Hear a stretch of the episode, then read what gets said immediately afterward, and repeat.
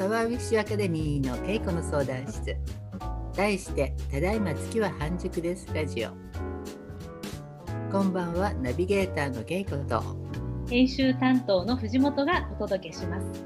新月満月に向かうリラックスタイムにお届けするムーンアストロロジーよもやまトーク。皆様空を見上げて月が半熟だなと思われることが聞き時ですよ皆さんのお便りに私稽古がお答えしつつ夜のリラックスタイムのお供にしていただける番組になれば嬉しいです。はい恵子さんこんばんは。こんばんは。もう先日の5月26日はスーパームーンの皆既月食でしたけれど結構都内は曇って見えなかったんですけど恵子さんの山形は結構見えたんじゃないですか？いやバッチリバッチリもう天体ショーみたいなうちのあの、まあ、東に向けたあの結構大きな窓があるんですがそれがもはやなんかもう全世界に中継してもいいかなぐらいの勢いではっきり映ってて、でふとふと周りを見渡してみればですね、うん、普段はめったに、えつくことのないあのマンションの東側の部屋の明かりが全部ついてて。みんな見てたんですね。みんな見てるうちのちょっとあの脇の方にも高いマンションがあるんだけどさ、あのそこの東側にそのマンションって東側にも結構ガーッと窓があって。あいいですね、うん、それででも大体あの時間ってそんなにみんないないんだよね。あの他の違う部屋の窓の明かりはついてるんだけども、うん、あの東側の窓ってあんいつも暗くなってるのにあの日ばかりは全部なんか窓窓うっすらと明かりがついてて、中にはあな何かすごい録録画してるな みたいな。録画してるなみたいな、録画してるなみたいなそういう光り方をする窓もあってさあーなんかやってんだとかあとなんか望遠鏡とか出てる窓もあったよ。うんだってもう NHK とかもうさまざまなメディアで放映していましたもの。うん、ばっちりでしたね本当に。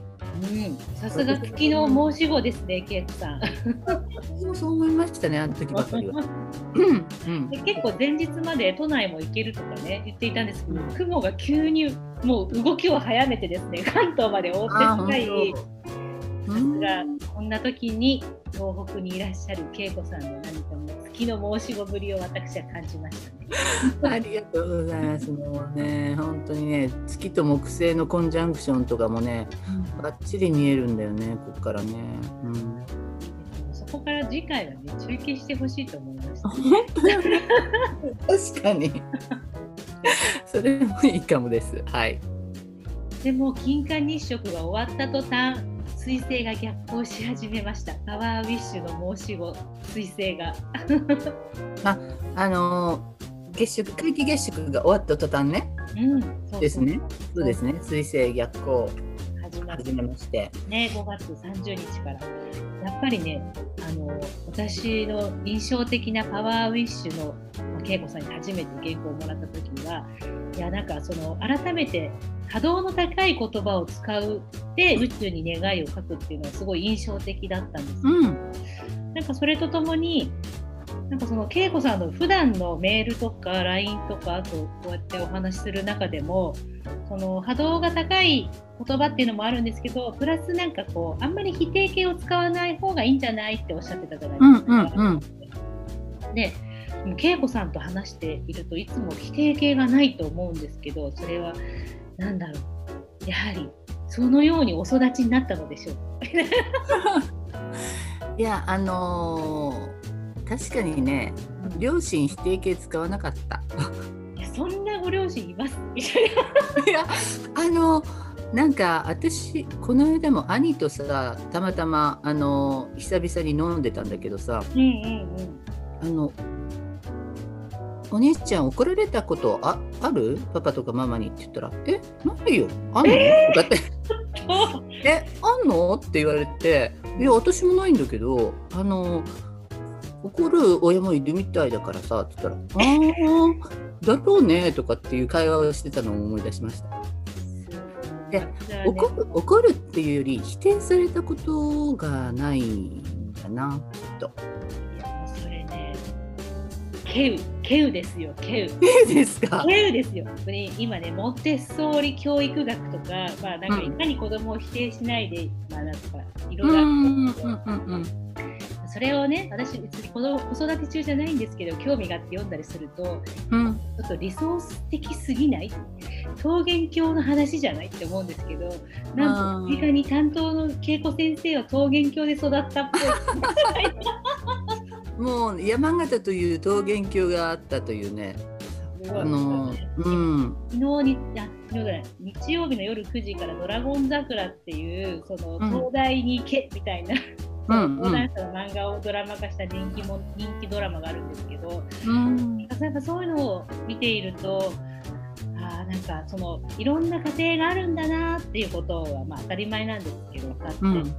その子供を否定しないで育つ育てるとか、まあ、その親と違う自分と違う価値観の子供とか周りの人に、まあ、そういう考えもあるよねって認めるっていうことはもうものすごい難しいことだなっていうのを改めて思ったりするんですけどうん。だから恵子さんのそのご両親のなんだろうその否定しないとかうん。あんたはダメだとか、なんか、なんだろう、それは急なことかと思いました。みたいな。いや、本当に。そうね。うん。まあありがたい親ですね。そう思うとね、うん、でも確かにあの否定しないと自分自身がね物事周りに起こること。まあ自分自身もそうだし周りの人もそうだし起こる物事全部。私たち自分が否定しないと宇宙からも否定されないのよ。うん、あの本当に自分がやってることが自分の周りに起こるだけなので、えーあそれは違う。これは違うだろう。あーなんでそんなことを言うんだとかね、あのー身の回りにあることを否定していると宇宙も私たちを否定しにかかるね。うん、だから、あのーまあそれが何であれ、まあ、受け入れる肯定する。まあ受け入れがたいとすればスルーすればいいんじゃないの？うん、否定はしないっていう。それで、受け入れがたい案件を何回か、こう、恵子さんに差ししてきたときに、うん。そうですねっていう、よく連絡をもらいました。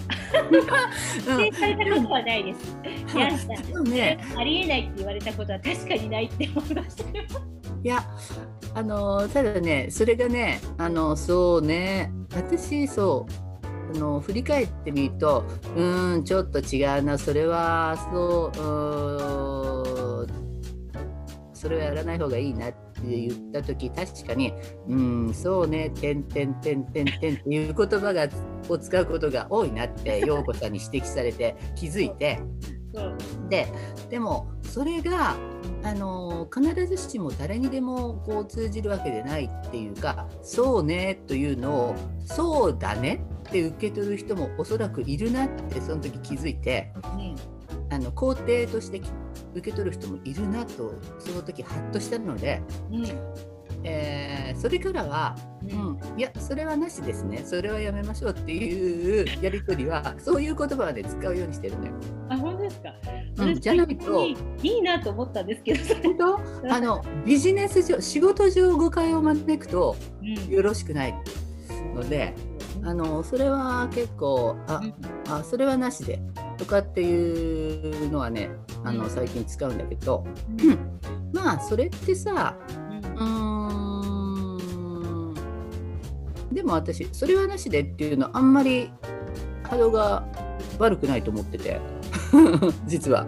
あのね、そこはね、私も思うところで、恵子さんの、あ、それはなしでっていうのって、なんかもうそのピンポイントで、あの、あ、陽子さんの、ヤンさんのその、その点はちょっとないかしら？みたいな、すごくピンポイントで、あのこれはないわって言ってる感じがすごく伝わってくるので、うん。でなんかその例えばですね「ドラゴン桜」とか見ているとその、うん。なんていうんですかねその言葉遣いによってはその選択肢その選択はないんじゃないって言っているのがその人の全否定をするような言葉になっていたりとかその子の、うんあもうそんな考え方をするなんてないわ500%みたいな感じになっているのが多多くいや季節して多分そのように育ってきたらそうなるんだと思うんですけど、だからそのなんですかねもともとあんまり否定形が得意じゃない慶吾さんの使う「うんそれはないわ」っていう針の一手を指すようなピンポイントで「そこはない」っていうのは私もちょっと身につけたいっていうね思っているところです、ねとはいえとはいえヤンさんも否定はしないよねいやいや私結構してしまいます。あ本当？はい。あそうなの？えー、まああのーでも波動そうなんだよね。否定形は極力ね極力使わないっていうのはまずもってううん。この先一生こうそのスタンスは取った方がいいかなと思っていて。あと波動の高いね言葉ってどういうものなんですかってよく言われるんだけどあのー使っていてねうん。気分がいい、えー気持ちがいい言葉としか言いようがなくてさ、うん。うん、ほら愛とか感謝とかそのありがとうございますとかいいですね。楽しいですね。あ嬉しいですねっていうこんなのはもうあの言うまでもなく波動高いよ。でもなんで波動高いのかって言ったらあの使っててさうん。か気持ちいいじゃないこっちもこう気持ちにスイッチが入るっていうかそうい感じですよね。ねあ嬉しいうわー楽しそうとかさあいいいいそれとかうんやっぱり楽しい波動が高いイコールあの気持ちいいんだよね。うんうん。だからあのーバカ野郎とかって言って楽しく感じる人はそりゃいないでしょうって。なんか言ってる方もねそんなに楽しくないっていうね。うんうんうんねそうだよね。だからその辺の感覚はあのーどれが波動が高いとかってあの線引きするよりもまあハートに聞けば分かる。自分の、あのー食感に聞けば分かる。体に聞けば分かるっていうことであってね、うん、それはあのー皆さん分かるはず。うん。頭で考えないってことだよね、そうですね。頭で考えないってことですね。うん、頭で考えない、うん、そうです。で今度 6月10日双子座の日食新月。ね。日食がやってきますが。まあ双子座は風の時代は本当に大事なサインなわけですよ。うん。ね。水亀座双子座天秤座これ3つ風のサインですが、えー中で天秤座はどちらかというと人付き合いとかね社交性とかあのその場その場、えーそのシチュエーションに応じてこう中立的なバランスの取れた行動をするっていうのがね双子座あれじゃないや天秤座の、うん、エネルギーですが双子座はねもう言葉ね言葉そのもの。コミュニケーションだから、えー風の時代はもう本当に大事になってくるサインでうんここで、えー日食が起こるということはですよ皆さんもその言葉遣いというものに対してちょっと意識を向けたい時だよね。ねうん、本当に言葉を変え変えなきゃ。なんか私いつも否定的な言葉ばっかり使ってるなって思ってる人はまあこのタイミングでえーもう肯定形を使う。もう全部イエスだこれから起こること全部イエスだぞぐらいのあの勢いでですねもう意識を変えるといいんじゃないでしょうかと思うわけ。本当に言葉遣いは何かを変える気がすごくこのパワーウィッシュのそのね編集を見てて思いました、うん、まずはねあの性格とか行動とかはあの変えるまでに若干時間がかかるじゃない。うんあの変わらなくはないよね。ただあの今日決めて、えー明日から性格が変わるかっていうとなかなか難しい。難しいですね。ね、明日から行動を変える、えーなかなか難しい。でもね、言葉はね、意識してれば、もうあの次の瞬間から変えることができるんで、そうなんですよね。その言葉に引っ張られるようにしてちょっとこうマインドが明るくなったりとかこう、うん、寛容になったりってことも結構あるなと思いました。うんまずは言葉から変えることですね。やっぱり風の時代は特に、えー、その影響力が強いと思うのでね。はい。うん。水星逆行の双子座ということでね、今日は波動の高いお言葉について考察を伺いました。うん、では続いて、えー、質問タイム、今日は3名の方をピックアップさせていただきました。えー、お一人目、えー、月星座、大牛座、ルナロスさん。えパワーウィッシュを始めてからさらに物事がうまくいくようになっていると実感できています。ありがとうございます。えー、今回の伊手座満月5月26日ですね、えー、リチュアル動画を拝見させていただきメモを取りながらパワーウィッシュを書くことを箇条書きにしていたのですが体が重く寝込んでしまいました。うん、これはこれで今は休みなさいというサインだと考え、あのもうすぐやってくる。水星逆行の間にしっかりと箇条書きしたものをパワーウィッシュに書き込みリライトで OK ですよね。という。うん、そうなんですよ。あの水星逆行期間っていうのは私たちパワーウィッシャーにとっては本当にありありがたき期間で実はねあの前に以前に書いたパワーウィッシュの書き直し修正もできるんだけど書き逃したものを書くということもできるのでもう全然心配ないです。あの新規で書ける、そうそうそう。ね、私のところにもよく、あ、書けませんでした、恵子さん。どうすればいいんでしょうか？泣く、泣く、泣くみたいな、ね、大泣きみたいなメールをいただくんですが、はい、いや、制逆行中にそれ書けばいいだけの話なんだっていう。ね。なるほど。大丈夫です。ご安心ください。では次の方、はい、月星座乙女座エマさん、えー、リチュアルの願いの書き方はあのなていうかリチュアルのアドバイスは書き方以上の素晴らしいものだとですね日頃から思っていました。これからの時代をどう生きていけばよいかいろいろ考えるきっかけやヒントお役立ち情報さらには自分の内面を見つめ直したり気持ちを立て直すための情報が満載。さらっと聞けるのであの願いの書き方以上のいろんな情報を得られることにびっくりです。特に今はえー、自分の仕事のことなのでいろいろ悩んでいるタイミングだったのでこのリチュアルからヒントをいただきましたということなんですが。あよかったです。ありがとうございます。うん、そうです。リチュアルはね、あのー、その時々の新月、満月図の解説、そして効果的なパワーウィッシュの書き方っていうのが主軸なんですが、うん、まあその時々で、あのー、それから派生してね、えー、こういうことを考えてほしいなとかこういう時はこうした方がいいよねって。人生ってこうするとうまくいくんだよねっていうような私が持っているいろんな知識経験。いろんな情報をねお伝えして、まあ、星からの天空からのヒントをね、えー、その時々にあの詰め込んでいくようにえー、努力、努力してるというか、意識してますね。なんか、パワーウィッシュの書き方だけお伝えしてもね、うん、そりゃ詰まりませんよ。詰まりませんよ。なるほど。詰まりませんよ、そんなの。うん、だから、あのー、本当に読み込んでいくと、ああ、そうそう。多分これ気づいてない方多いよなとかさ、うん、ここが大事なんだけどみんな知ってるかなこれとかさ、あのー、まあ、解説しているうちにいろいろ思い浮かんでくるので。うん。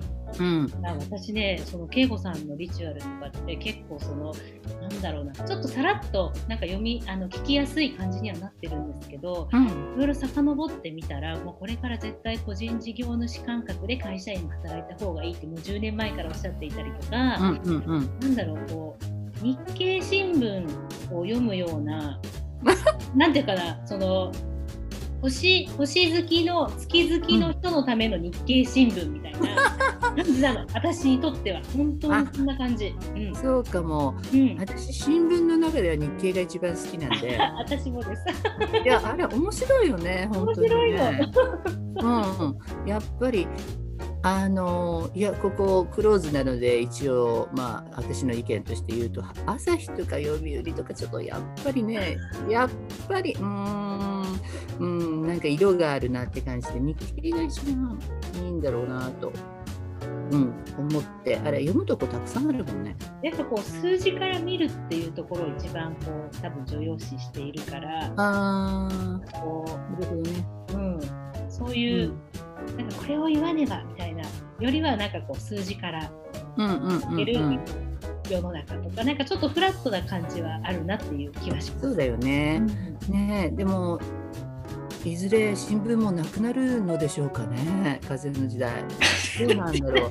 だだってさ、うん今の20代の方々って多分新聞読まないでしょ？読んでないっぽいですね。はい。ねえあと新聞もやがてなくなるのかと思うとなんかうん。今のうちに読んでこうかなって 思ったりもしますが。日経新聞とかあの値段ですごい情報だなって思ったりしますしでもなんか併用がいいですよね。なんかあのやっぱりこう、う全国紙だから書けないこともあったりするでしょうし、その中でこの人っていうのを見つけて、うん。ね、その人のブログとかを読むともっとコアなするので。うん。まあ、で。もね、私の中でね、恵子さんのブログとか、パワーウィッシュリチュアルは、もうなんだろうな、まあ宇宙目線の日経新聞って感じで私は思ってます。世界の情報を本当になんか分かりやすい言葉で、うん。本当にそう思うね。日経で思い出したけど私のあの隣の隣に住んでいる某お宅のおご長男がはいはい。私幼稚園一緒でうん。幼稚園一緒で、えーそしてあの慶応のキャンパスで何十年ぶりにばったり会ったっていうね、すごい。そう。あれここのえ慶応だったの？みたいな。えお前もみたいな。幼稚園時代の同級生で。家は3軒隣2軒隣に。めっちゃ近い。それで彼があの毎日新聞の記者になってさ。うんうん。うん。それでめちゃくちゃ忙しいらしいんだよねやっぱり記者って記者さんって。本当に寝られない寝てあのゆっくり寝てられないらしいんだけどね、うん、そしたらあのこの間あのもう3軒隣だからうん。あのちょうど去年の夏かにばったり会ってさまたばったり会ったねなんてさもうばったり園って。感じですね。ばったり会ったね。でねえまだ記者やってるの？って言ったら「うん今広局広告局に移動してんだ」なんて言ってたけどうんうん。やっぱりねあの記者の人ってすごいなんていうのかな知識があるよね。